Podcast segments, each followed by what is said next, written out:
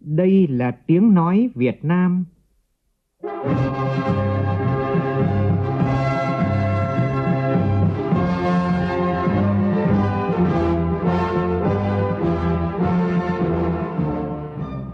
là tiếng nói Việt Nam, phát thanh từ Hà Nội, thủ đô nước Cộng hòa xã hội chủ nghĩa Việt Nam.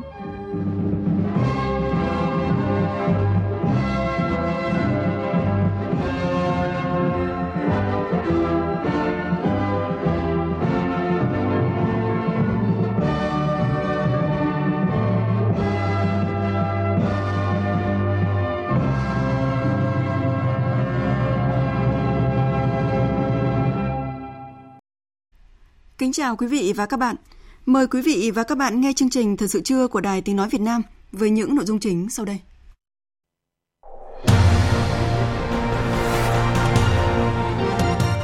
Hội đồng Nhân dân thành phố Hà Nội chất vấn các nội dung liên quan đến quản lý các dự án chậm tiến độ, vi phạm luật đất đai.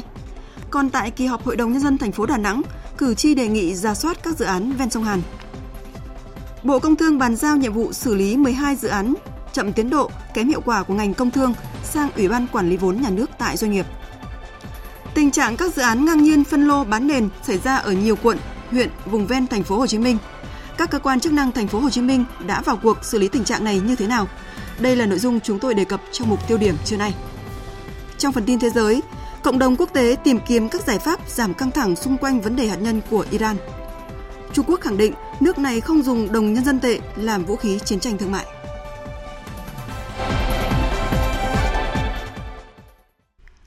Bây giờ là nội dung chi tiết.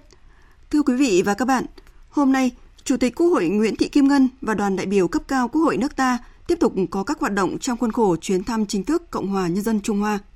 Trước đó vào chiều qua, tại thành phố Nam Kinh, Chủ tịch Quốc hội Nguyễn Thị Kim Ngân tiếp Bí thư tỉnh ủy Giang Tô Lâu Cần Kiệm. Với dân số khoảng 80 triệu người, hiện quy mô kinh tế của tỉnh Giang Tô đứng thứ hai Trung Quốc. Tỉnh duy trì tốc độ tăng trưởng 6,7%, Giang Tô có khu công nghiệp thành lập sớm nhất tại Trung Quốc. Trong lĩnh vực thương mại, tỉnh duy trì quan hệ chặt chẽ với Việt Nam và nhiều doanh nghiệp ở tỉnh hiện đầu tư tại Việt Nam.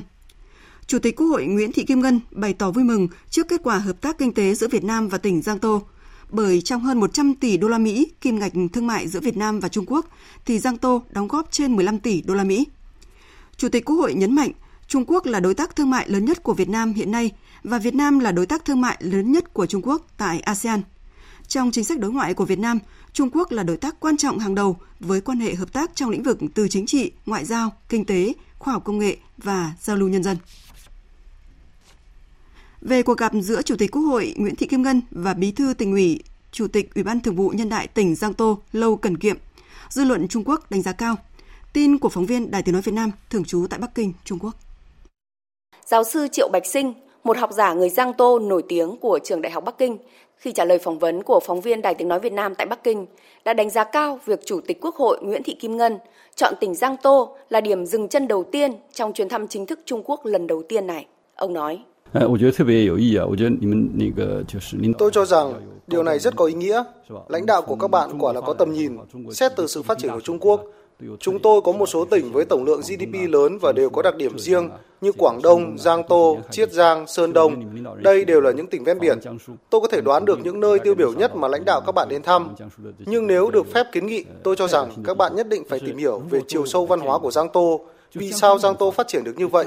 Vì sao Giang Tô luôn đứng trong top 3 về GDP ở Trung Quốc? Chính xác là đứng thứ hai. Và tôi tin rằng Giang Tô chắc chắn sẽ vượt qua cả tỉnh đứng đầu là Quảng Đông. Một trong những nguyên nhân rất quan trọng đó chính là chiều sâu văn hóa mà Giang Tô có được. Sau khi thăm Giang Tô, Chủ tịch Quốc hội Nguyễn Thị Kim Ngân và đoàn đại biểu cấp cao Quốc hội Việt Nam sẽ tới Bắc Kinh vào ngày 10 tháng 7. Nhận lời mời của Phó Chủ tịch thứ nhất Hội đồng Nhà nước và Hội đồng Bộ trưởng Cuba Salvador Vandes Mesa, Phó Chủ tịch nước Đặng Thị Ngọc Thịnh và đoàn đại biểu Nhà nước Việt Nam đã thăm chính thức nước Cộng hòa Cuba từ ngày 8 đến ngày 11 tháng 7. Tin cho biết. Phó Chủ tịch thứ nhất Hội đồng Nhà nước và Hội đồng Bộ trưởng Cuba Vanet Mesa đã chủ trì lễ đón và tiến hành hội đàm với Phó Chủ tịch nước Đặng Thị Ngọc Thịnh. Hai bên thống nhất nâng cao hiệu quả các cơ chế hợp tác, bao gồm hội thảo lý luận giữa hai đảng, Ủy ban Liên Chính phủ, đối thoại quốc phòng, tham khảo chính trị giữa hai Bộ Ngoại giao và Hội đồng Doanh nghiệp Việt Nam-Cuba, tiếp tục xây dựng hoàn thiện khuôn khổ pháp lý cho quan hệ hợp tác, trong đó sớm đưa Hiệp định Thương mại Việt Nam-Cuba đi vào hiệu lực trao đổi các biện pháp khuyến khích hoạt động đầu tư của doanh nghiệp hai bên, thống nhất tiếp tục ủng hộ, quan tâm tạo thuận lợi cho doanh nghiệp hai nước tiếp cận thị trường của nhau.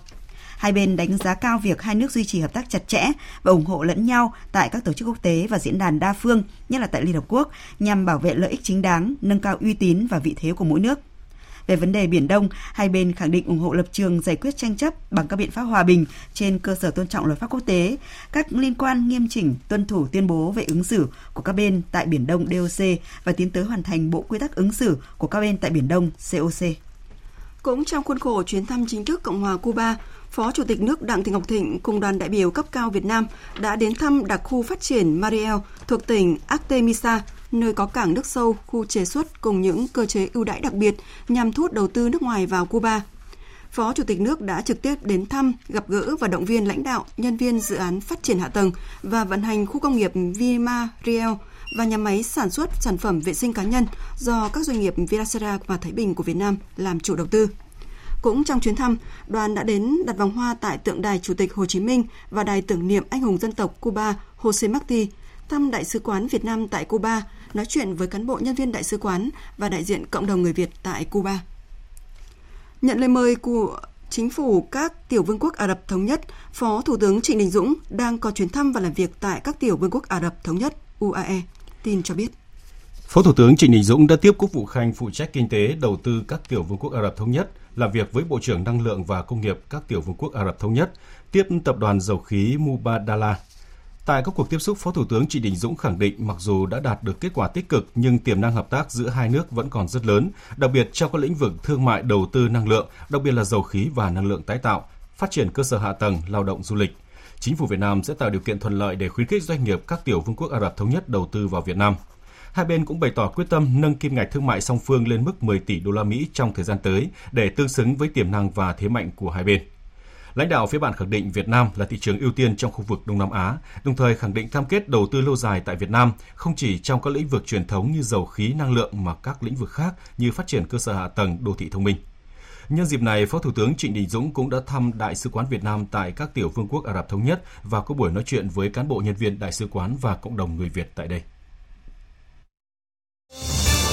Thời sự VOV, nhanh, tin cậy, hấp dẫn. Mời quý vị và các bạn nghe tiếp chương trình Thật sự trưa với những sự kiện diễn ra sáng nay. Sáng nay tại Hà Nội, Hội Người mù Việt Nam tổ chức hội nghị tổng kết 30 năm thực hiện chỉ thị 51 của Ban Bí thư Trung ương Đảng khóa 6 về việc giúp đỡ Hội Người mù Việt Nam. Đồng chí Trương Thị Mai, Ủy viên Bộ Chính trị, Bí thư Trung ương Đảng, trưởng Ban dân vận Trung ương dự hội nghị. Tin của phóng viên Việt Cường. Sau 30 năm thực hiện chỉ thị 51 của Đảng, tổ chức Hội Người mù đã được thành lập ở 56 tỉnh thành hội, 439 huyện hội với hơn 73.000 hội viên. So với 30 năm trước, số tỉnh hội tăng 39 đơn vị, huyện hội tăng 318 đơn vị, số hội viên tăng hơn 67.000 người. Tại hội nghị, các đại biểu cho rằng chỉ thị 51 ra đời tạo điều kiện cho hội tham gia các chương trình quốc gia của nhà nước như chương trình vay vốn quỹ quốc gia về việc làm, xóa mù chữ, chương trình xóa đói giảm nghèo. Qua đó, vai trò và vị thế của hội từng bước được khẳng định, đời sống vật chất, văn hóa tinh thần của người mù ngày càng được cải thiện, nâng cao, giúp cho người mù xóa đi mặc cảm tự ti của người khuyết tật, từng bước hòa nhập, bình đẳng cộng đồng xã hội, góp phần phát triển kinh tế xã hội của đất nước. Ông Nguyễn Văn Hồi, Cục trưởng Cục Bảo trợ xã hội, Bộ Lao động và Thương binh Xã hội cho rằng Kiến nghị với Bộ Chính trị và Ban Bí thư chỉ đạo các cơ quan có thẩm quyền tiếp tục hoàn thiện hệ thống chính sách pháp luật về người khuyết tật và người mù để phù hợp với hiến pháp và công ước quốc tế về quyền của người khuyết tật, trình các cấp có thẩm quyền xem xét phê chuẩn hiệp ước Marrakech nhằm tạo điều kiện tốt hơn cho người mù tiếp cận với nguồn thông tin, tài liệu, nâng cao kiến thức kỹ năng và hòa nhập xã hội. Phát biểu chỉ đạo hội nghị, đồng chí Trương Thị Mai đề nghị các cấp ủy chính quyền, hệ thống chính trị, các cơ quan trung ương cần tiếp tục tuyên truyền, quán triệt sâu sắc quan điểm của Đảng về công tác chăm lo, hỗ trợ, giúp đỡ cho người khuyết tật, trong đó có người mù và hội người mù ban hành các chính sách tạo cơ hội, điều kiện cho người mù, người khuyết tật học tập, có việc làm, thụ hưởng các thành quả của quá trình phát triển của đất nước đem lại. Phải tăng cường hiệu quả của công tác quản lý nhà nước đối với xây dựng thực thi chính sách đối với người khuyết tật, người mù, các hội của người khuyết tật, của người mù nghiên cứu để rà soát sửa đổi bổ sung hệ thống chính sách pháp luật chung và chính sách phù hợp với tính đặc thù của một số nhóm khuyết tật để tạo điều kiện cơ hội tốt hơn cho họ hòa nhập đóng góp vào phát triển đất nước riêng hội đề xuất trong cái quá trình tổng kết thì tôi xin nhắc lại là nghiên cứu xem xét để phê chuẩn hiệp ước Marrakech nhằm tăng cường cơ hội cho người không có khả năng đọc chữ in tiếp cận với tác phẩm đã công bố. Và ở đây trách nhiệm này thuộc về Bộ Văn hóa, Thể thao và Du lịch thì phải quan tâm để mà trình Sáng nay, Hội đồng Nhân dân thành phố Hà Nội tiến hành chất vấn các nội dung liên quan đến quản lý các dự án vốn ngoài ngân sách có sử dụng đất chậm triển khai, vi phạm luật đất đai trên địa bàn thành phố. Qua trả lời của các sở ngành chức năng cho thấy, thành phố đã có đủ cơ sở pháp lý để thực hiện nghiêm việc thu hồi đối với các dự án chậm triển khai và vi phạm luật đất đai. Tin của phóng viên Nguyên Nhung. Đến nay, thành phố Hà Nội đã giả soát gần 80 dự án và ra quyết định thu hồi với 38 dự án vi phạm luật đất đai, chậm triển khai với diện tích trên 990 ha. Tuy nhiên, hiện vẫn còn 18 dự án chưa được thu hồi trên thực địa. Sự chậm trễ này đã gây lãng phí, ảnh hưởng trực tiếp đến việc sử dụng tài nguyên đất đai của thành phố, ảnh hưởng đến đời sống và gây bức xúc trong nhân dân. Giám đốc Sở Tài nguyên và Môi trường Nguyễn Trọng Đông cho biết, 18 dự án vi phạm này thành phố đã có quyết định thu hồi nhưng chậm được thu hồi do còn vướng mắc trong quy định cưỡng chế thu hồi. Khi giả soát lại những cái trường hợp này thì ờ, là chậm ờ, thực hiện ở cái việc ờ, giải phóng mặt bằng đối với các trường hợp bị thu hồi đất do vi phạm. Các tổ chức không phối hợp cũng như là không kê khai kiểm đếm đo vẽ để hội đồng bồi thường ở quận huyện là triển khai thực hiện giải phóng mặt bằng. Thẩm quyền mà ra quyết định à, cưỡng chế thu hồi đất đối với các trường hợp vi phạm này thì bây giờ là thuộc thẩm quyền của ủy ban quận huyện. Do vậy cũng kiến nghị là các quận huyện là tổ chức cái việc à, giải phóng mặt bằng đối với 18 cái dự án này. Nếu mà các à, chủ đầu tư mà không phối hợp thì chúng ta phải tổ chức cưỡng chế theo quy định. Mới đây, Ủy ban nhân dân thành phố Hà Nội đã chỉ đạo ra soát với 47 dự án chậm tiến độ có dấu hiệu vi phạm luật đất đai các đại biểu đặt câu hỏi vì sao chưa đình chỉ và ra quyết định thu hồi với các dự án này. Ông Nguyễn Mạnh Quyền, Giám đốc Sở Kế hoạch và Đầu tư thành phố Hà Nội cho biết, Sở Kế hoạch Đầu tư được giao giả soát 39 dự án trong tổng số 47 dự án. Trong đó, Sở đã đề xuất và chấm dứt hoạt động của 33 dự án. Một dự án vẫn phù hợp được tiếp tục triển khai. Năm dự án còn lại, thành phố đang chỉ đạo giả soát do phải chờ kết luận của cơ quan điều tra và một số dự án liên quan đến quỹ đất BT nên chưa có đủ cơ sở để thu hồi. Ông Nguyễn Mạnh Quyền khẳng định, Sở sẽ thực hiện nghiêm theo luật đất đai và chủ trương của thành phố sẽ cương quyết thu hồi với các dự án vi phạm. Và việc đánh giá xác định cái nguyên nhân thì cũng còn gặp nhiều khó khăn và hầu hết dự án chậm triển khai ấy, thì thời gian là kéo dài do những các cái vấn đề về thay đổi quy hoạch rồi thay đổi về chính sách đất đai, giải phóng mặt bằng và việc xem xét kiến nghị mà chấm dứt hoạt động dự án ấy thì nó cũng có những các cái khó khăn mà chúng tôi phải căn cứ vào cái điều 48 của luật đầu tư thì đối chiếu những các cái quy định những các cái sai phạm ờ, của dự án mà nó phù hợp với quy định của pháp luật thì chúng tôi mới có cái cơ sở để xem xét ờ, ờ, đề xuất để thu hồi cái nội dung này. Hội đồng Nhân dân thành phố Đà Nẵng khóa 9 khai mạc kỳ họp thứ 11 vào sáng nay nhằm đánh giá tình hình kinh tế xã hội 6 tháng đầu năm, bàn nhiệm vụ 6 tháng cuối năm nay. Báo cáo tổng hợp ý kiến cử tri trước kỳ họp cho biết, cử tri thành phố có 94 kiến nghị thuộc thẩm quyền thành phố tập trung giải quyết. Phóng viên Thanh Hà, thường trú tại miền Trung, thông tin. Tại kỳ họp này, Hội đồng nhân dân thành phố Đà Nẵng dành 2 ngày cho việc chất vấn và trả lời chất vấn của đại biểu Hội đồng nhân dân thành phố.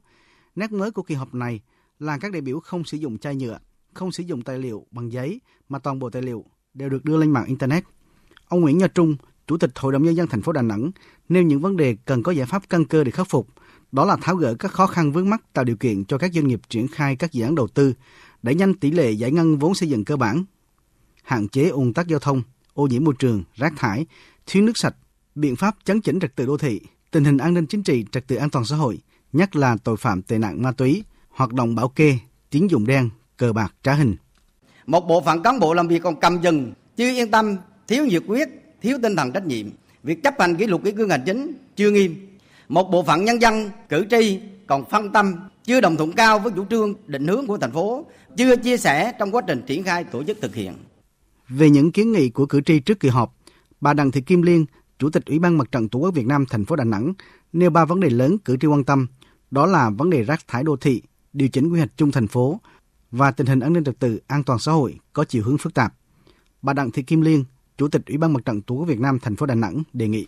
Chính quyền thành phố tiến hành rà soát lại các dự án đang triển khai ven sông Hàn, làm việc với chủ đầu tư, tạm dừng thi công để nghiên cứu, điều chỉnh quy hoạch dự án.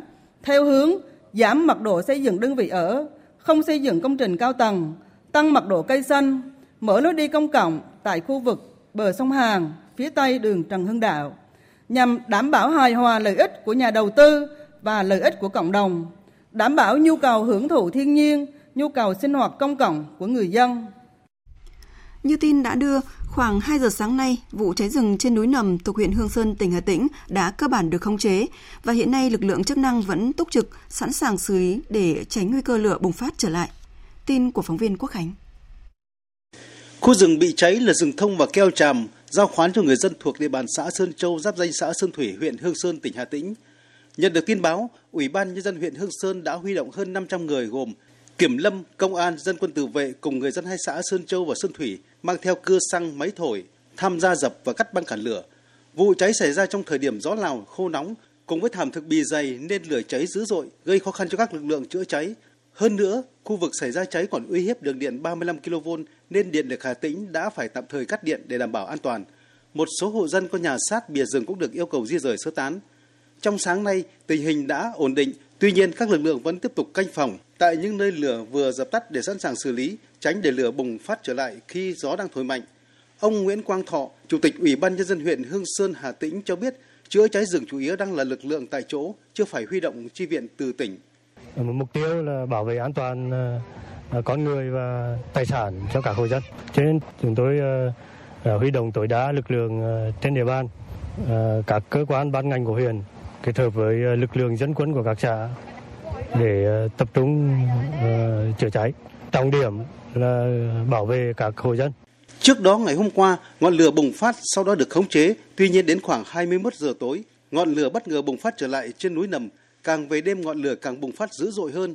Lửa bốc lên đỏ rực cả khu vực núi Nầm, hàng trăm người gồm các lực lượng lại tiếp tục được huy động để tham gia dập lửa. Đến khoảng hơn 2 giờ sáng nay, vụ cháy đã cơ bản được khống chế. Trong khi đó, thì Tri Cục Kiểm lâm tỉnh Thừa Thiên Huế đang phối hợp với các cơ quan chức năng điều tra làm rõ nguyên nhân vụ cháy rừng xảy ra tại cánh rừng thông ở khu vực thôn Kim Sơn, xã Thủy Bằng, thị xã Hương Thủy vào tối qua. Đám cháy đã cơ bản được khống chế, nhưng khoảng 3 hecta rừng thông đã bị thiêu rụi. Liên quan đến công tác hỗ trợ khắc phục hậu quả cháy rừng, Ngân hàng Nhà nước vừa chỉ đạo các đơn vị cơ sở nhanh chóng giả soát, thống kê dư nợ vay bị thiệt hại do cháy rừng ở miền Trung để tháo gỡ khó khăn cho người dân – nếu phát sinh khó khăn, vướng mắc vượt thẩm quyền, Ngân hàng Nhà nước chi nhánh các tỉnh, thành phố báo cáo Ủy ban dân các tỉnh, thành phố và Ngân hàng Nhà nước để xem xét xử lý. Từ ngày 26 tháng 6 đến nay, nhiều vụ cháy rừng đã xảy ra tại các tỉnh, thành phố miền Trung, gây thiệt hại nghiêm trọng về tài sản, ảnh hưởng đến hoạt động sản xuất và đời sống của người dân. Tiếp theo, biên tập viên Phương Anh sẽ chuyển đến quý vị và các bạn một số thông tin đáng chú ý về thời tiết. Thưa quý vị và các bạn, do ảnh hưởng của vùng áp thấp nóng phía Tây với đới gió Tây Nam gây hiệu ứng phơn, nên khu vực đồng bằng trong đó có thủ đô Hà Nội tiếp tục nắng nóng với nhiệt độ cao nhất phổ biến 34 đến 36 độ và có nơi trên 36 độ C. Các tỉnh Trung Bộ nắng nóng và nắng nóng gai gắt với nhiệt độ cao nhất phổ biến 35 đến 38 độ và thời gian có nhiệt độ trên 35 độ là từ 11 đến 17 giờ. Nắng nóng tại khu vực này có thể kéo dài trong nhiều ngày tới. Dự báo khoảng về đêm và sáng ngày mai, một đợt mưa rông diện rộng bao phủ toàn Bắc Bộ khiến nhiệt độ các khu vực đồng loạt giảm thấp, tiết trời chuyển dịu mát. Quý vị lưu ý là tác động của nắng nóng nên có nhiều nguy cơ xảy ra cháy nổ hỏa hoạn ở khu vực dân cư và nguy cơ cháy rừng ở các tỉnh Trung Bộ. Với khu vực Tây Nguyên và Nam Bộ, ngày nắng, chiều tối có mưa rào và rông, nhiệt độ trong khoảng từ 28 đến 32 độ. Chúng tôi mở đầu phần tin thế giới về những diễn biến xung quanh vấn đề hạt nhân của Iran. Nhà Trắng cho biết Tổng thống Mỹ Donald Trump và Tổng thống Pháp Emmanuel Macron đã có cuộc điện đàm về việc Iran tuyên bố sẽ gia tăng làm dầu urani. Phóng viên Phạm Huân, thường trú tại Mỹ, đưa tin. Thông báo của Nhà Trắng cho biết, Tổng thống Mỹ và Pháp đã thảo luận các nỗ lực hiện nay nhằm đảm bảo Iran sẽ không sở hữu vũ khí hạt nhân. Nội dung của điện đàm cũng bàn về các biện pháp chấm dứt các hoạt động của Iran gây bất ổn ở khu vực Trung Đông. Trong khi đó, Cố vấn an ninh quốc gia Mỹ John Bolton ngày 8 tháng 7 nhấn mạnh Mỹ sẽ tiếp tục tăng sức ép đối với Iran cho tới khi nước này chấm dứt chương trình hạt nhân cũng như các hoạt động bạo lực của mình tại khu vực. Ngoại trưởng Mỹ Mike Pompeo cũng tuyên bố việc Iran mở rộng chương trình hạt nhân của mình sẽ dẫn tới gia tăng cô lập và trừng phạt đối với nước này. Iran tuần trước tuyên bố sẽ giảm các cam kết của mình trong thỏa thuận hạt nhân Iran với lý do các nước tham gia không thể cứu vãn thỏa thuận này trong vòng 60 ngày. Iran ngày 8 tháng 7 cũng cho biết nước này đã bắt đầu làm giàu urani ở mức 4,5%, cao hơn mức 3,67% được quy định bởi thỏa thuận hạt nhân Iran. Các thành sát viên của Cơ quan Năng lượng Nguyên tử Thế giới đã xác nhận thông tin này và đây là lần thứ hai Iran vi phạm thỏa thuận hạt nhân Iran. Các quốc gia châu Âu đã bày tỏ lo ngại về các động thái của Iran. Các quan chức châu Âu ngày 8 tháng 7 cho biết đang thảo luận với Nga và Trung Quốc, đồng thời thông báo sẽ chưa thực hiện hành động nào cho tới ngày 15 tháng 7, thời điểm các ngoại trưởng Liên minh châu Âu nhóm họp tại Bruxelles, Bỉ để thảo luận về Iran và các vấn đề khác. Trong khi đó, Nga và Trung Quốc cho rằng việc Mỹ rút khỏi thỏa thuận hạt nhân Iran là nguyên nhân dẫn tới các động thái leo thang của Iran. Trong khi đó, cố vấn ngoại giao của Tổng thống Pháp được cử đến Iran để tìm kiếm các giải pháp nhằm giảm căng thẳng xung quanh vấn đề hạt nhân của Iran. Tin của phóng viên Huỳnh Điệp, thường trú tại Pháp. Phủ Tổng thống Pháp thông báo, cố vấn ngoại giao của Tổng thống Emmanuel Macron là ông Emmanuel Bon sẽ đến Iran trong hai ngày mùng 9 và mùng 10 tháng 7. Nhiệm vụ của ông Emmanuel Bon lần này là tìm kiếm các giải pháp để giảm căng thẳng bằng mọi giá. Trong hai ngày tại Iran, ông Emmanuel Bon sẽ có cuộc gặp với lãnh đạo Iran nhằm tập hợp các yếu tố cần thiết giúp giảm căng thẳng tình hình. Các yếu tố này dự kiến sẽ được triển khai thực hiện ngay lập tức trước ngày 15 tháng 7, theo như nội dung cuộc điện đàm hôm 6 tháng 7 giữa Tổng thống Pháp Emmanuel Macron và người đồng cấp Iran Hassan Rouhani.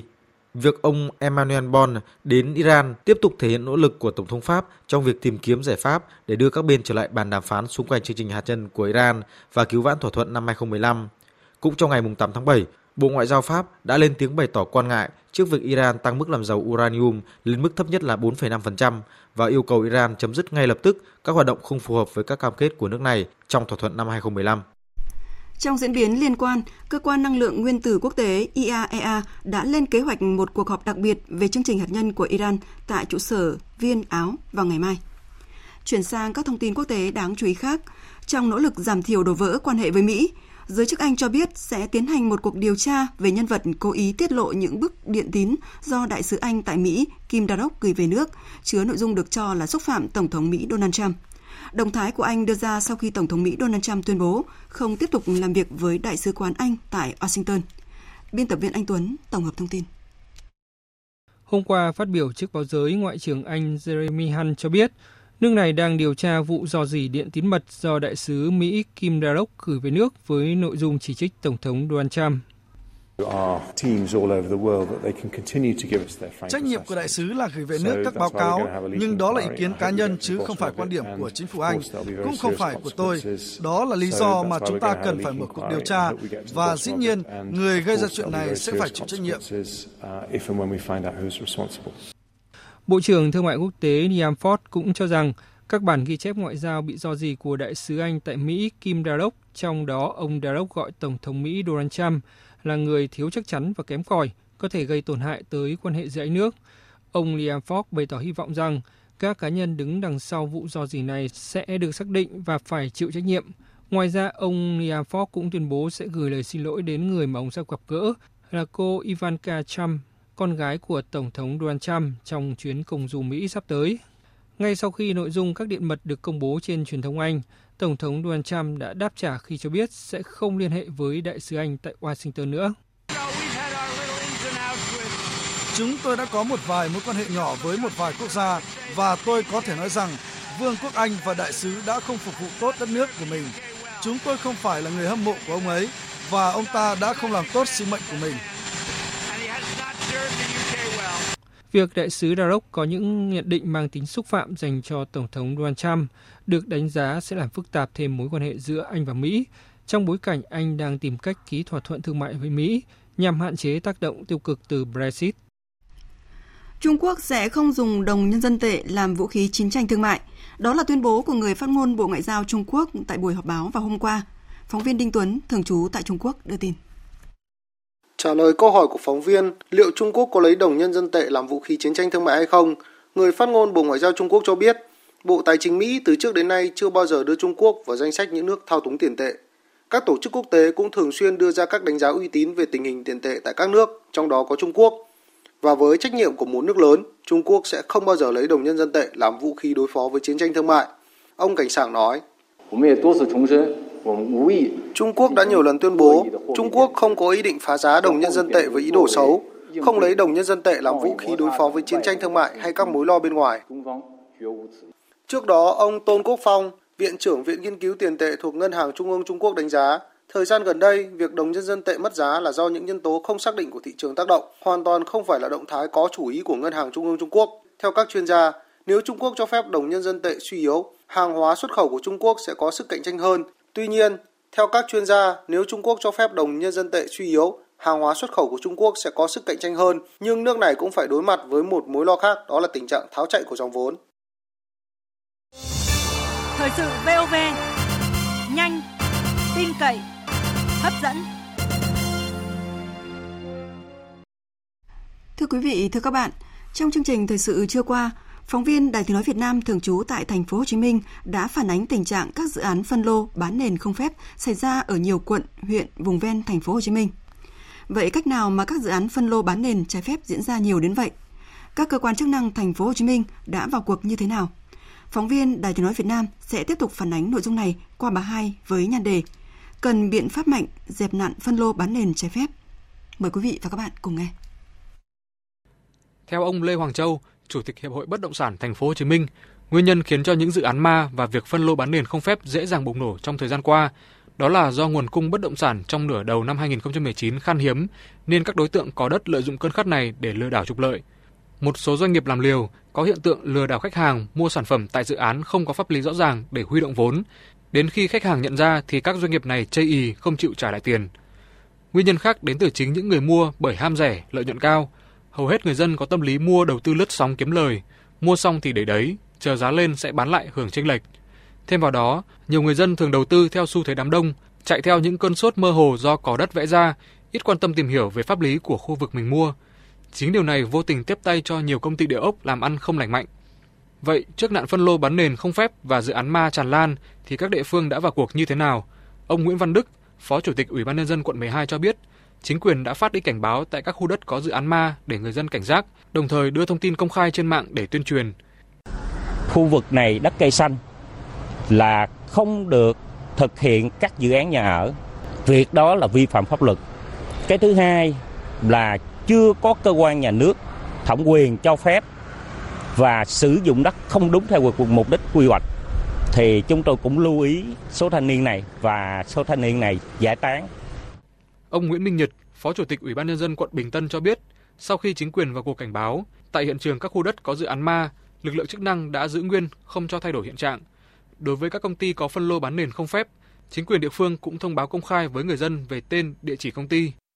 Quận cũng đã chỉ đạo cho các cơ quan chức năng thuộc quận như là phường và các đơn vị liên quan là cảnh báo cho người dân tại những cái vị trí khu đất này. Mình có cấm cấm những cái biển báo để thông tin là ở đây không có uh, quy hoạch những cái dự án để cho người dân biết.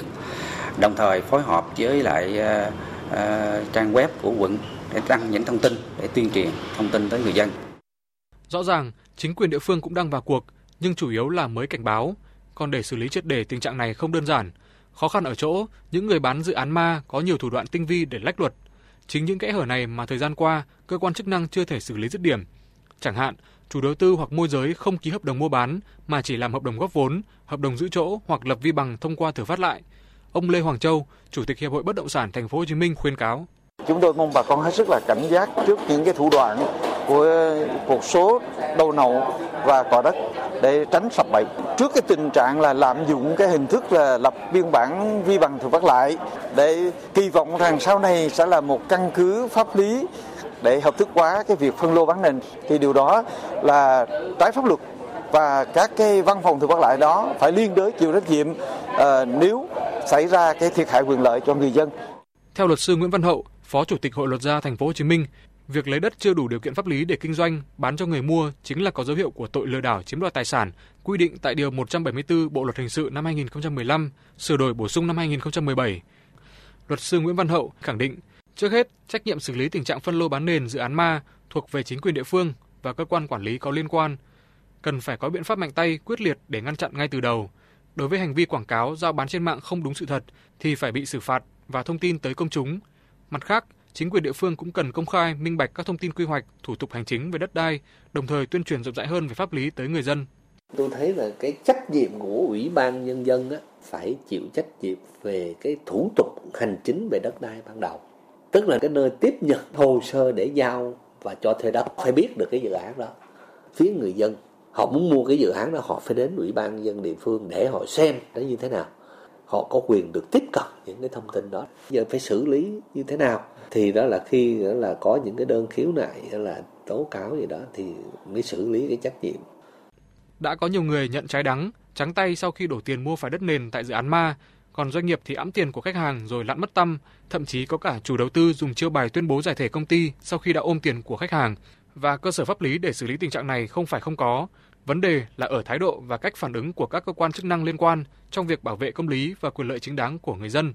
Cho nên, trong thời gian tới, rất cần các cơ quan chức năng vào cuộc xử lý mạnh tay với các công ty địa ốc có sai phạm, các sàn giao dịch, nhân viên môi giới bất động sản vi phạm pháp luật, thậm chí xử lý trách nhiệm của người đứng đầu chính quyền địa phương nếu để xảy ra tình trạng cố tình làm ngơ hoặc tiếp tay cho sai phạm. Quý vị và các bạn đang nghe chương trình Thật sự trưa của Đài Tiếng Nói Việt Nam. Chương trình tiếp tục với những nội dung đáng chú ý sau. Động chương trình Hải quân Nhân dân Việt Nam điểm tựa ngư dân vươn khơi bám biển. Về vụ một phụ nữ Việt Nam bị chồng người Đức ngoài là Hàn Quốc bạo hành, cần có những chính sách hỗ trợ cô dâu người Việt. Italia và nhiều nước châu Âu khác như là Pháp, Tây Ban Nha đang trải qua đợt nắng nóng kỷ lục khi nhiệt độ nhiều nơi đã vượt ngưỡng 44 độ C.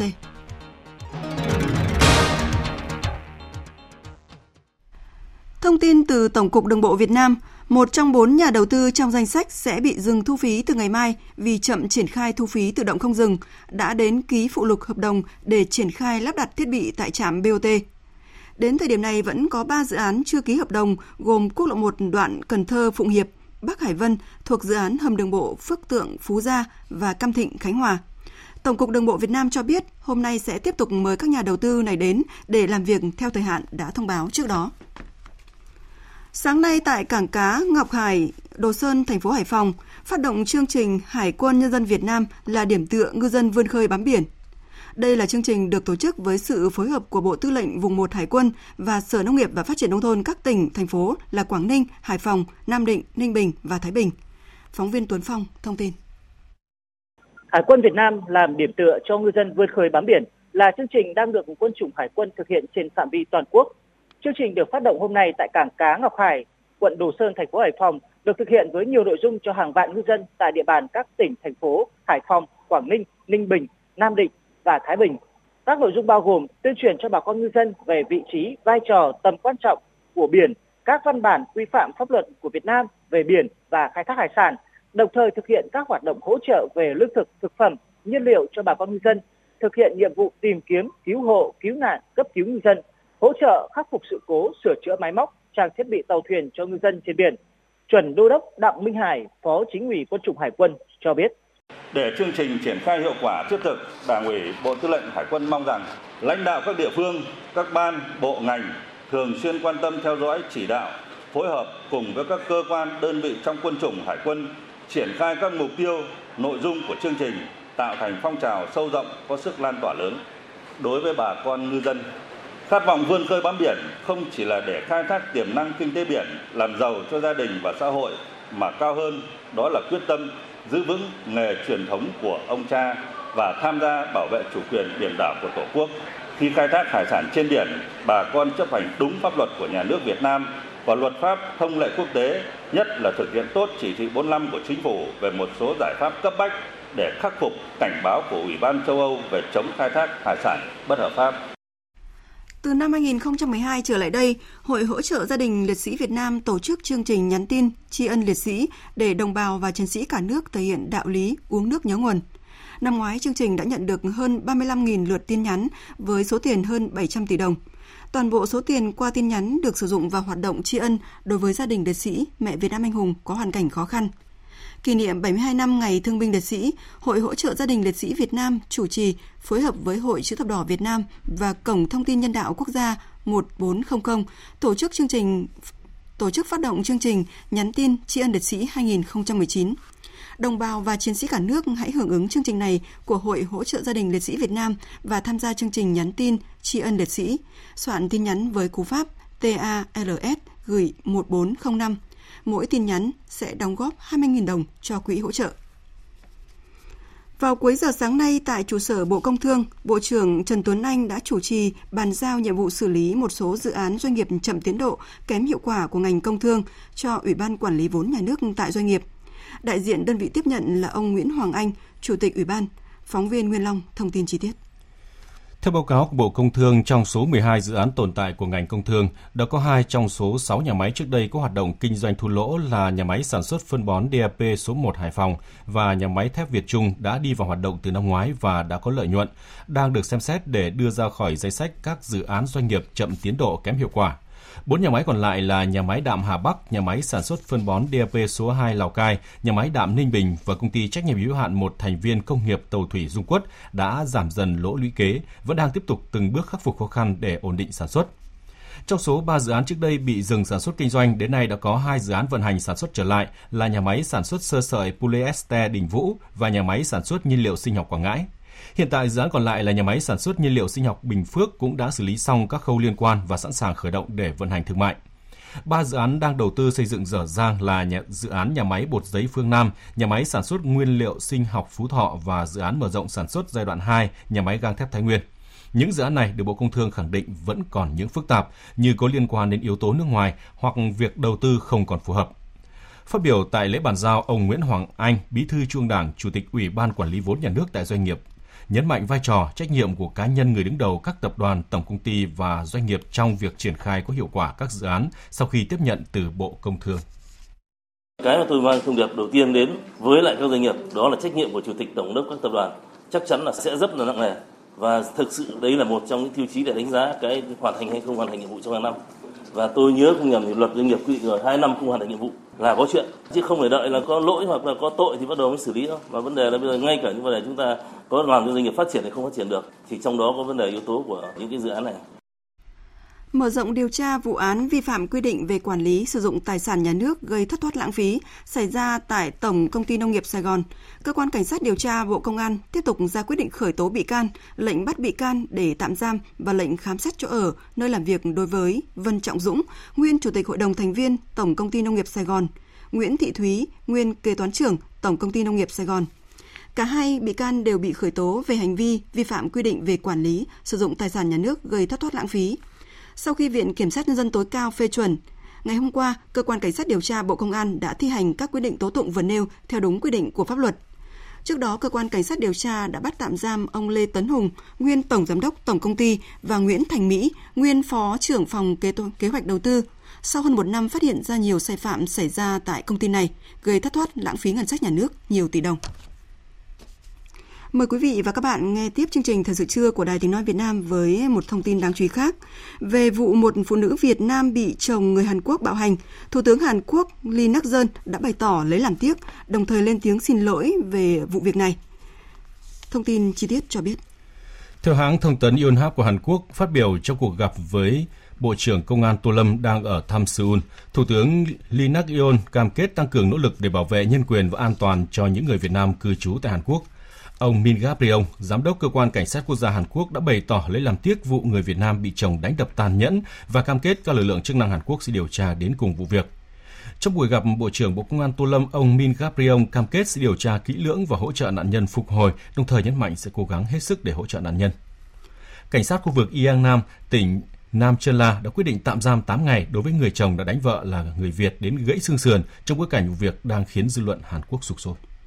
Thưa quý vị và các bạn, vụ việc một cô dâu Việt ở Hàn Quốc bị chồng đánh đến gãy xương sườn vừa xảy ra, một lần nữa gióng lên hồi chuông cảnh báo về nguy cơ bị bạo hành đối với các cô dâu Việt ở nước ngoài. Nguyên nhân của vụ đánh đập là do người vợ không nói được tiếng Hàn lưu loát. Qua vụ việc này, các chuyên gia cho rằng cơ quan chức năng cần tăng cường trang bị kiến thức pháp luật cho các cô gái Việt trước khi lấy chồng ngoại quốc để bảo vệ chính mình. Phóng viên Kim Thanh đề cập. Luật sư Trần Ngọc Nữ cho biết, qua làm việc với cơ quan đại diện pháp luật Hàn Quốc, thời gian gần đây, không ít cô dâu Việt phải ly hôn và về nước với lý do bị chồng bạo hành do bất đồng ngôn ngữ và do không được trang bị kiến thức pháp luật, thường xuyên bị bạo hành và không biết tìm nơi trợ giúp. Nhiều trường hợp, cô dâu Việt bị nhốt trong nhà, chỉ được phát hiện bị bạo hành khi họ chạy thoát ra ngoài. Pháp luật Hàn Quốc vẫn bảo vệ cho những cô dâu Việt Nam lấy chồng Hàn Quốc. Nhưng ở đây các hoàn cảnh dù mấy cô dâu lấy chồng Hàn Quốc mà lấy chồng như thế nào mấy cô có được đi làm không? Chẳng hạn có một số các chị em chuyên gia hoặc chuyên đi ở đây mà đi làm ở Hàn Quốc lấy chồng Hàn Quốc thì rất là tốt. Cuộc sống rất là ổn định, cuộc sống rất là hạnh phúc để sinh con để cái cũng bình thường. Tức là pháp luật vẫn bảo vệ cho người phụ nữ đó. Còn những người phụ nữ mà ở nông thôn mà khi mà lấy chồng Hàn Quốc mà lại lấy chồng ở nông thôn nữa, rồi ngôn ngữ thì lại không có, rồi người ta vẫn được pháp luật bảo vệ, nhưng pháp luật không có biết rằng người phụ nữ đó cần cái gì, người phụ nữ khi bị bạo hành thì cần kêu ai theo báo cáo của Bộ Gia đình và Bình đẳng giới Hàn Quốc, có khoảng 40.000 phụ nữ Việt Nam, chiếm 73% số phụ nữ nước ngoài làm dâu tại nước này. Mặc dù tại Hàn Quốc cũng có đường dây tư vấn và các cơ sở lánh nạn được thiết lập để hỗ trợ người nhập cư bị bạo hành hay yếu thế, nhưng rất nhiều phụ nữ nhập cư không biết đến các kênh hỗ trợ này hoặc biết nhưng ngại tiết lộ những vấn đề riêng tư trong gia đình. Để bảo vệ quyền lợi của người phụ nữ khi ra nước ngoài lấy chồng, luật sư Trần Ngọc Nữ cho rằng các cơ quan chức năng trong nước cần tập huấn, trang bị đầy đủ kiến thức, dạy những câu giao tiếp cần thiết và hướng dẫn chi tiết những điều cần biết ở nước sở tại, địa chỉ và số điện thoại nơi họ có thể xin trợ giúp khi ở đất khách quê người. Phát cho các người phụ nữ khi ra đăng ký kết hôn chúng ta kẹp cái những điều cần biết đó vào đó. Đó để chúng ta bảo vệ cho người phụ nữ ở Việt Nam. Khi lấy chồng ở nước ngoài có được biết những cái vấn đề và khi liên quan đến những vấn đề thì sao này có con rồi? Phụ nữ bị hành phải cần cư trú ở đâu? Chúng ta có con rồi thì ví dụ như con chúng ta bị ngược đãi, con chúng ta bị ăn hiếp thì là chúng ta không phải riêng phụ nữ mà trẻ em nữa thì chúng ta cần cứu cứu ở đâu thì chúng ta nên có những cái phổ biến bằng những cái tờ biến hoặc là cái sổ thai để tặng cho những người mà đang ký kết người nước ngoài Trước đây cũng từng có nhiều vụ bạo hành cô dâu Việt tại Hàn với kết cục thương tâm. Vụ bạo hành tại Đông Nam một lần nữa chỉ ra những bất cập còn tồn tại trong chính sách hỗ trợ cô dâu ngoại quốc tại Hàn Quốc. Chuyển sang một số thông tin quốc tế đáng chú ý khác. Chính trị gia bảo thủ Kyriakos Mitsotakis, lãnh đạo Đảng Dân Chủ mới trung hữu của Hy Lạp, đã chính thức tuyên thệ nhậm chức thủ tướng. Sự lên ngôi của ông cũng đánh dấu một kỷ nguyên mới của phe bảo thủ ở quốc gia được mệnh danh là đất nước của những vị thần này. Phát biểu với báo chí sau lễ tuyên thệ nhậm chức, tân thủ tướng Hy Lạp Mitsotakis một lần nữa nhắc lại những cam kết của mình trong chiến dịch tranh cử, đó là tạo việc làm và thu hút đầu tư cho quốc gia bị khủng hoảng này. Tuy nhiên, nhà lãnh đạo mới của Hy Lạp cũng thừa nhận rất nhiều thách thức đang đợi ông ở phía trước. Đàm phán giữa chính phủ Afghanistan và nhóm phiến quân Taliban đã kết thúc sau hai ngày họp ở thủ đô Doha của Qatar. Tuy nhiên, sự kiện đã bị phủ bóng bởi các cuộc tấn công đẫm máu của Taliban trong những ngày liên tiếp vừa qua, tin cho biết. Diễn ra dưới sự bảo trợ của Qatar và Đức, cuộc đối thoại nội bộ Afghanistan sẽ được nối tiếp bằng cuộc đàm phán riêng rẽ giữa Taliban và các nhà ngoại giao Mỹ nhằm chấm dứt cuộc chiến tranh kéo dài nhất trong lịch sử nước Mỹ. Taliban và Mỹ đang cố gắng đạt được thỏa thuận về yêu cầu của Taliban liên quan tới việc rút quân của Mỹ và các lực lượng nước ngoài khác cũng như việc Mỹ yêu cầu Taliban không được biến Afghanistan thành một căn cứ cho khủng bố. Nhà trung gian hòa giải chính của Qatar, ông Al-Qahtani nói rằng các cuộc đàm phán giữa Mỹ và Taliban là rất quan trọng và khoảng cách đang được thu hẹp. Ông hy vọng cả hai bên sẽ đạt được thỏa thuận trong tháng này. Các cuộc đàm phán giữa Mỹ và Taliban sẽ được nối lại vào ngày mai. Cuộc thảo luận này là rất quan trọng và hiện đã có một sự nhất trí về những vấn đề gây tranh cãi. Chúng tôi nghĩ rằng khoảng cách giữa Mỹ và Taliban đã được thu hẹp. Chúng tôi hy vọng hai bên sẽ đạt được một thỏa thuận trong tháng này về những vấn đề quan trọng. Trong khi đó, Phó Chủ tịch Hội đồng Hòa bình tối cao Afghanistan Nadia Naim hy vọng một thỏa thuận ngừng bắn sẽ sớm đạt được. Trang web của Tổng thống Ukraine đăng tải thông tin cho biết hội nghị thượng đỉnh lần thứ 21 giữa nước này với Liên minh châu Âu vừa khai mạc nhằm lên kế hoạch cho tương lai quan hệ giữa hai bên. Tin chi tiết cho biết. Tổng thống Ukraine Volodymyr Zelensky, Chủ tịch Hội đồng châu Âu Donald Tusk và Chủ tịch Ủy ban châu Âu Jean-Claude Juncker đã lên lịch tổ chức cuộc họp như một phần của hội nghị thượng đỉnh nhằm thảo luận về các mối quan hệ chính trị và kinh tế giữa EU và Ukraine. Trong cuộc họp thượng đỉnh này, các nhà lãnh đạo Ukraine và EU cũng đã lên lịch trao đổi quan điểm về những ưu tiên trong tương lai đối với quan hệ giữa hai bên và các bước đi tiếp theo nhằm thực thi thỏa thuận liên kết. Thỏa thuận liên kết giữa Ukraine và EU bao gồm một hiệp định tự do thương mại và các chủ đề mở rộng về lập pháp và cải cách đã có hiệu lực kể từ ngày 1 tháng 9 năm 2017. Viện Nghiên cứu và Bảo vệ Môi trường Quốc gia Italia hôm nay cho biết, chính phủ nước này đang triển khai mạnh mẽ các kế hoạch hành động cụ thể nhằm đối phó với các đợt nắng nóng dữ dội và kéo dài trong mùa hè năm nay. Theo kế hoạch này, các địa phương phải đẩy mạnh các chiến dịch thông tin công khai, hướng dẫn thực tế cho người dân có thể đối phó với thời tiết khắc nghiệt, khuyến khích người dân uống nhiều nước và theo dõi những người dễ bị tổn thương nhất trong cộng đồng. Các trung tâm y tế tập trung cải thiện và nâng cao chất lượng y tế, chăm sóc những người bị sốc nhiệt, giảm thiểu ở mức thấp nhất số ca tử vong có thể xảy ra. Tính đến thời điểm này, nắng nóng đã làm ít nhất 5 người thiệt mạng. Italia và nhiều nước châu Âu khác như là Pháp, Tây Ban Nha đang trải qua đợt nắng nóng kỷ lục khi nhiệt độ ở nhiều nơi đã vượt ngưỡng 44 độ C. Giới chức ở châu Âu đã đưa ra khuyến cáo người dân đề phòng các tác động xấu của nhiệt độ. Trong khi đó thì nhiều thành phố cũng đã có các biện pháp nhằm ngăn chặn ô nhiễm trong bối cảnh nắng nóng lên cao. Còn tại Mỹ, mưa lớn kéo dài đã khiến nhiều khu vực ở thủ đô Washington ngập nặng và khiến giao thông đình trệ trong nhiều giờ. Phóng viên Phạm Huân, thường trú tại Mỹ, đưa tin. Một trận mưa lớn sáng ngày 8 tháng 7 đã khiến hệ thống giao thông ở khu vực thủ đô Washington tắc nghẽn trong nhiều giờ do nhiều tuyến đường và khu vực bị ngập sâu trong nước. Cảnh báo lũ quét đã liên tục được thông báo trong khi người dân được khuyến cáo không nên ra ngoài vì nguy hiểm. Mặc dù chưa có thông tin thương vong, nhưng đã có báo cáo về nhiều vụ tai nạn giao thông. Nước đã tràn vào khu vực làm việc của báo chí ở tầng hầm gần cánh tây của Nhà Trắng và các nhân viên chính phủ đã phải sử dụng máy hút nước để đối phó với tình trạng ngập nước. Trong khi đó, nước mưa cũng gây ra mất điện ở tòa nhà lưu trữ quốc gia, nơi đang bảo quản nhiều tư liệu lịch sử quý giá của Mỹ như bản tuyên ngôn độc lập và hiến pháp Mỹ. Tuy nhiên, các tư liệu này đều được an toàn. Quý vị và các bạn đang nghe chương trình Thời sự trưa của Đài Tiếng Nói Việt Nam. Chương trình tiếp tục với trang tin đầu tư tài chính và chuyên mục thể thao. Trang tin đầu tư tài chính Thưa quý vị và các bạn, giá vàng hôm nay tăng giá trở lại. Cụ thể, tập đoàn Doji niêm yết giá vàng SJC mua vào là 38 triệu 600 nghìn đồng một lượng, bán ra là 38 triệu 90 nghìn đồng một lượng. Giá vàng dòng thăng long 4 số 9 của công ty Bảo Tín Minh Châu ở mức 38 triệu 250 nghìn đồng một lượng mua vào, bán ra là 38 triệu 950 nghìn đồng một lượng. Còn trên thị trường thế giới, giá vàng giao ngay ở mức 1.403 đô la một ao. Ngân hàng Nhà nước công bố tỷ giá trung tâm của đồng Việt Nam với đô la Mỹ hôm nay ở mức 23.078 đồng một đô la, tăng 5 đồng một đô la.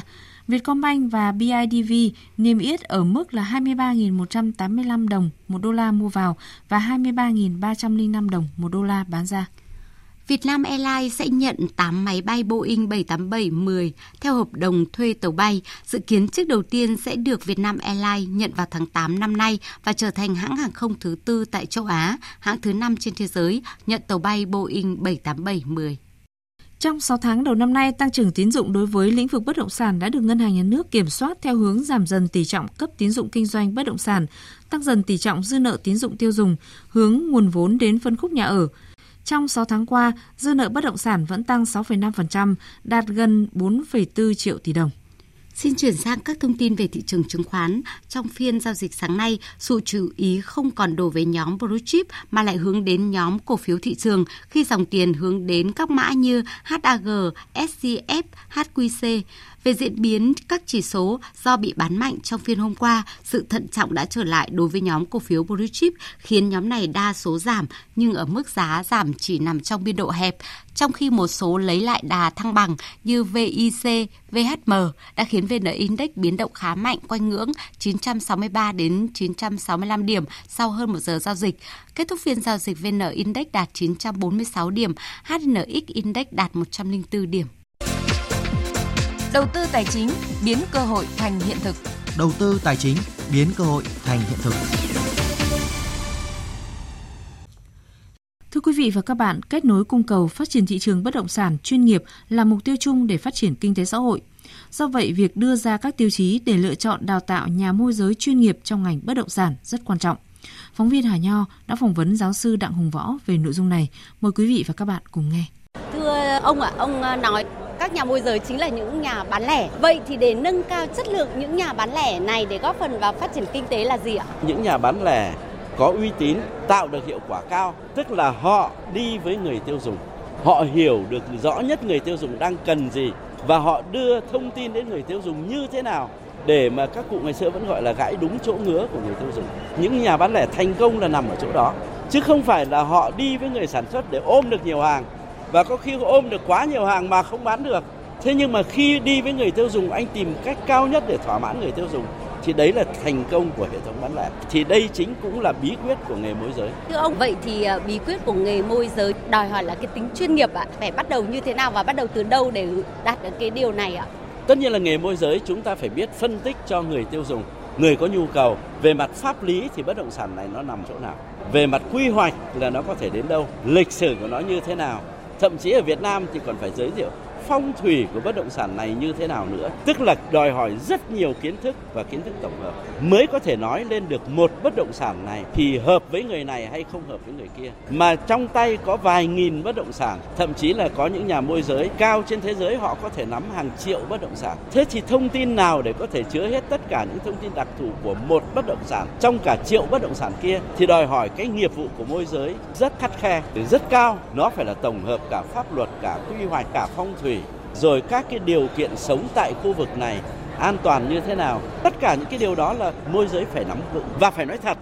Vậy thì cái điều quan trọng nhất là cũng như cái hệ thống bán lẻ thông thường, môi giới cũng phải biết gãy đúng chỗ ngứa của cái người mà đang đặt hàng với mình là tôi cần một cái bất động Thưa ông là gãi đúng chỗ ngứa thì nó liên quan đến tính chất chuyên môn, kỹ năng. Tuy nhiên thì giao dịch bất động sản thành công ấy thì là cái niềm tin ạ, rất là quan trọng. Trong trường hợp này thì đạo đức đối với nghề môi giới được đặt ra như thế nào ạ? Các cụ ta ngày xưa nói rằng là chúng ta chỉ nên đào tạo những người có nền đạo đức tốt. Hay nói cách khác là đạo đức nó là yếu tố nền, yếu tố quan trọng và chúng ta chỉ đào tạo chuyên môn cao đối với những người mà khẳng định được là những ngày này là những người tốt.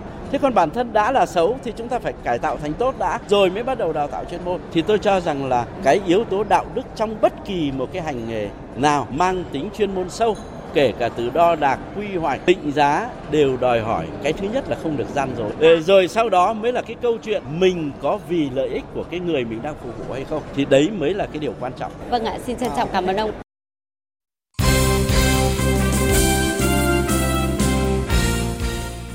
Chiều qua, đội tuyển U23 Việt Nam đã có buổi tập đầu tiên trên sân Trung tâm Đào tạo bóng đá trẻ PVF. Ngoài việc chia sẻ những kế hoạch cho đợt tập trung ngắn hạn này, huấn luyện viên Park Hang-seo còn có những trải lòng về việc gia hạn hợp đồng với VFF. Trong thời gian qua, bản hợp đồng giữa huấn luyện viên Park Hang-seo và Liên đoàn bóng đá Việt Nam là đề tài nóng được giới truyền thông và dư luận rất quan tâm. Dù không có được thông tin chính thức về mức tiền lương mà VFF sẽ trả cho huấn luyện viên Park Hang-seo sau khi tái ký hợp đồng, nhưng đã có khá nhiều thông tin xuất hiện dự đoán bàn luận về mức lương mà vị chiến lược gia người Hàn Quốc được nhận. Huấn luyện viên Park Hang-seo khẳng định nhiều bài báo đưa ra dự đoán mà không có bất kỳ cơ sở nào về bản hợp đồng, trong khi chính bản thân ông và kể cả người đại diện của ông cũng chưa bao giờ đề cập cụ thể số tiền. Không biết VFF có nói gì hay không, nhưng rõ ràng có quá nhiều bài báo nói dự đoán, một số mang tính hơi tiêu cực, nên tôi rất sợ nhân dân Việt Nam hiểu lầm. Tôi rất mong muốn các báo đài, phóng viên hạn chế không viết những bài báo mang tính dự đoán chủ quan cá nhân, bài báo không có căn cứ ở đâu cả. Bởi vì nhìn vào những bài báo đó, tôi nghĩ các fan hâm mộ Việt Nam sẽ có thể hiểu lầm tôi. Rất mong anh chị hiểu điều này.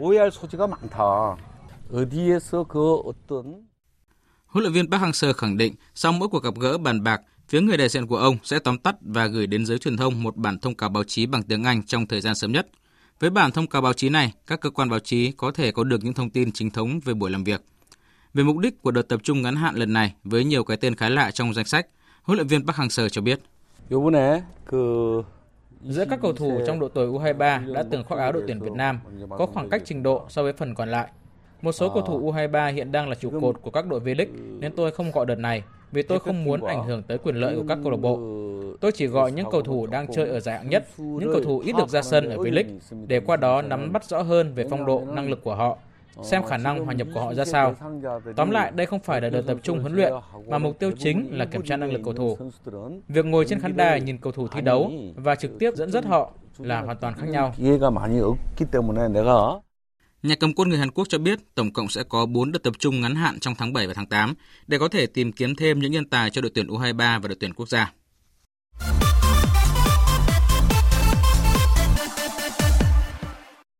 Ba cặp đấu diễn ra vào hôm qua đã khép lại vòng 14 vòng đấu đầu tiên của giai đoạn lượt về V-League 2019. Mặc dù phải thi đấu trên sân lệch chay của Hải Phòng, nhưng hai pha lập công của Văn Quyết và Oma giúp câu lạc bộ Hà Nội đánh bại đội chủ nhà với tỷ số 2-1. Với kết quả này, đội bóng đất cảng đã rơi xuống vị trí thứ 12, chỉ hơn đội áp chót đúng một điểm. Theo lý giải của hội viên Trương Việt Hoàng, câu lạc bộ Hải Phòng đang bất ổn ở cả hàng công lẫn hàng thủ. Joseph mà bạn đá ở phía dưới, của Fagan với cả James thì cái hỗ trợ của bạn cho hai vị trí tiền đạo của bạn không là tốt. mọi khi chúng tôi thi đấu mà là ở vị trí hai tiền đạo hai tiền đạo ngoại nó khác với bây giờ chúng tôi lại thi đấu với ba tiền đạo ngoại nên cái cách chơi cả cái lối chơi chúng tôi như chúng tôi cũng phải thay đổi lại. Nên để cái thích nghi cái này của các cầu thủ ở xung quanh này cũng rất là khó. Nó quan trọng là hầu như là cái đội hình cái hàng phòng ngự của Hải Phòng không có trận nào coi như là chúng tôi giữ được nguyên ở cái hàng phòng ngự đấy cả. Không thể phạt thì lại các bạn bị chấn thương. Mà cái chấn thương của các bạn ấy rất là rất là lâu. Bây giờ các bạn thấy hàng trung vệ đến bây giờ chúng tôi phải mượn Hoàng Vi Sai về. Còn với câu lạc bộ Hà Nội, chiến thắng này đưa đội bóng thủ đô tái chiếm ngôi đầu bảng với một điểm nhiều hơn câu lạc bộ Thành phố Hồ Chí Minh. Huấn luyện viên Chu Đình Nghiêm chia sẻ. Đến cái thời điểm này thì nó chưa nói đến bất cứ một điều gì. Chúng tôi chỉ tập trung từng trận đấu và chất chiêu từng điểm số. Thì à, tôi nghĩ rằng ít nhất nó phải qua cái vòng 20 thì cái đội nào có một cái lợi thế thì mới rõ ràng. Nhưng mà thời điểm này thì câu lạc bộ Hà Nội đang trong cái tháng 7 này nó rất nhiều. Các bạn biết rằng chỉ trong vòng một tháng 30 tháng 6 đến 31 tháng 7 câu lạc bộ Hà Nội sẽ đi đấu 8 trận mà các bạn thì trong 8 trận trong một tháng thì nó sẽ ảnh hưởng rất nhiều. Thì câu lạc bộ Hà Nội chỉ muốn rằng tập trung từng trận đấu. Trong khi đó ở sân Gò Đậu, BKMX Bình Dương hòa một đều với Nam Định, còn trên sân thống nhất Than Quảng Ninh hòa chủ nhà Sài Gòn FC hai đều. Tại vòng 12 giải nhất quốc gia, bất ngờ xảy ra khi đội đầu bảng Hồng Lĩnh Hà Tĩnh thất bại 0-1 trước An Giang ngay trong ngày chào sân mới. Tuy vẫn giữ được ngôi đầu bảng, nhưng Hồng Lĩnh Hà Tĩnh chỉ còn hơn một điểm so với Phú Hiến và Bình Phước. Ở trận đấu cùng giờ, Bình Phước thắng 1-0 ngay trên sân của Tây Ninh. Trong ngày thi đấu thứ 7 của giải quần vợt Wimbledon 2019, cả Djokovic, Nadal và Federer đều tiến vào tứ kết đơn nam. Chỉ phải đối đầu với tay vợt hạng 66 thế giới Hugo Humber. Đương kim vô địch Djokovic giành chiến thắng tuyệt đối sau 3 set với các điểm số 6-3, 6-2 và 6-3. Tiến vào tứ kết, tay vợt người Serbia sẽ đối đầu với David Goffin. Ở cặp đấu nổi bật khác, Rafael Nadal thắng Joan Sousa sau 3 set cùng với tỷ số 6-2 và gặp Sam Querrey ở vòng đấu tiếp theo. Tương tự, Roger Federer nhẹ nhàng vượt qua Matteo Berrettini bằng 3 set cách biệt 6-1, 6-2 và 6-2 để tranh vé bán kết cùng cây Nishikori. Cặp tứ kết đơn nam còn lại cũng đã được xác định, đó là cuộc so tài giữa Guido Pella với Bautista Agut. Còn ở vòng 4 đơn nữ, tay vợt số 1 thế giới Alex Barty thua ngược 6-3, 2-6 và 3-6 trước tay vợt 29 tuổi người Mỹ Alison Riske. Vào tứ kết, Riske đối đầu với Sheila Williams Simona Halep cũng đã loại hiện tượng của giải là tay vợt 15 tuổi Corey Gauff. Sau hai set có tổng điểm số là 6-3. Đối thủ tiếp theo của Halep là tay vợt Trung Quốc Zhang Shuai. Dự báo thời tiết Phía Tây Bắc Bộ chiều có mưa rào và rông vài nơi, chiều tối và đêm có mưa vừa mưa to, có nơi mưa rất to và rải rác có rông gió nhẹ, nhiệt độ từ 23 đến 33 độ. Phía Đông Bắc Bộ chiều có mưa rào và rông rải rác, riêng khu vực đồng bằng trời nắng nóng, chiều tối và đêm có mưa rào và rải rác có rông. Vùng núi và trung du có mưa vừa mưa to, có nơi mưa rất to, gió nam đến đông nam cấp 2 cấp 3, nhiệt độ từ 24 đến 32 độ, riêng đồng bằng 33 đến 36 độ. Các tỉnh từ Thanh Hóa đến Thừa Thiên Huế, chiều nắng nóng, có nơi nắng nóng gai gắt, chiều tối và đêm có mưa rào và rông vài nơi, gió Tây Nam cấp 2, cấp 3, nhiệt độ từ 28 đến 37 độ. Các tỉnh ven biển từ Đà Nẵng đến Bình Thuận, chiều nắng nóng, phía Bắc có nắng nóng gai gắt, chiều tối và đêm có mưa rào và rông vài nơi, gió Tây Nam cấp 2, cấp 3, nhiệt độ từ 26 đến 38 độ. Tây Nguyên có mưa rào và rông vài nơi, riêng chiều tối có mưa rào và rông rải rác, gió Tây Nam cấp 2, cấp 3, nhiệt độ từ 21 đến 32 độ. Nam Bộ có mưa rào và rông vài nơi, riêng chiều tối có mưa rào và rông rải rác, gió Tây Nam cấp 2, cấp 3, nhiệt độ từ 24 đến 35 độ. Khu vực Hà Nội, chiều trời nắng nóng, chiều tối và đêm có mưa rào và rải rác có rông, gió Nam đến Đông Nam cấp 2, cấp 3, nhiệt độ từ 25 đến 36 độ. Dự báo thời tiết biển, Bắc Vịnh Bắc Bộ có mưa rào và rông rải rác, tầm nhìn xa trên 10 km, giảm xuống từ 4 đến 10 km trong mưa. Gió Nam đến Tây Nam cấp 4, cấp 5. Trong cơn rông có khả năng xảy ra lốc xoáy và gió giật mạnh. Nam Vịnh Bắc Bộ, vùng biển từ Quảng Trị đến Quảng Ngãi có mưa rào và rông vài nơi, tầm nhìn xa trên 10 km, gió Tây Nam cấp 4. Vùng biển từ Bình Định đến Ninh Thuận không mưa, tầm nhìn xa trên 10 km, gió Tây Nam cấp 4, cấp 5. Vùng biển từ Bình Thuận đến Cà Mau có mưa rào rải rác và có nơi có rông, tầm nhìn xa trên 10 km, giảm xuống từ 4 đến 10 km trong mưa, gió Tây Nam cấp 5, có lúc cấp 6, giật cấp 7, biển động. Vùng biển từ Cà Mau đến Kiên Giang bao gồm cả Phú Quốc có mưa rào rải rác và có nơi có rông.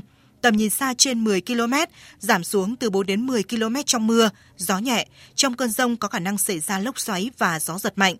Khu vực Bắc và giữa Biển Đông có mưa rào và rông vài nơi, tầm nhìn xa trên 10 km, gió Nam đến Tây Nam cấp 4, cấp 5. Khu vực quần đảo Hoàng Sa thuộc thành phố Đà Nẵng không mưa, tầm nhìn xa trên 10 km, gió Nam đến Tây Nam cấp 4, cấp 5. Khu vực quần đảo Trường Sa thuộc tỉnh Khánh Hòa có mưa rào và rông vài nơi, tầm nhìn xa trên 10 km, gió Tây Nam cấp 4, cấp 5. Vịnh Thái Lan có mưa rào rải rác và có nơi có rông, tầm nhìn xa trên 10 km, giảm xuống từ 4 đến 10 km trong mưa, gió nhẹ, trong cơn rông có khả năng xảy ra lốc xoáy và gió giật mạnh. Những thông tin thời tiết vừa rồi cũng kết thúc chương trình thời sự trưa nay của Đài Tiếng Nói Việt Nam. Chương trình do các biên tập viên Minh Châu, Lan Anh, Đức Hưng, Nguyễn Hằng cùng kỹ thuật viên Nguyễn Mến thực hiện. Chịu trách nhiệm nội dung Nguyễn Thị Tuyết Mai. Cảm ơn quý vị và các bạn đã quan tâm theo dõi.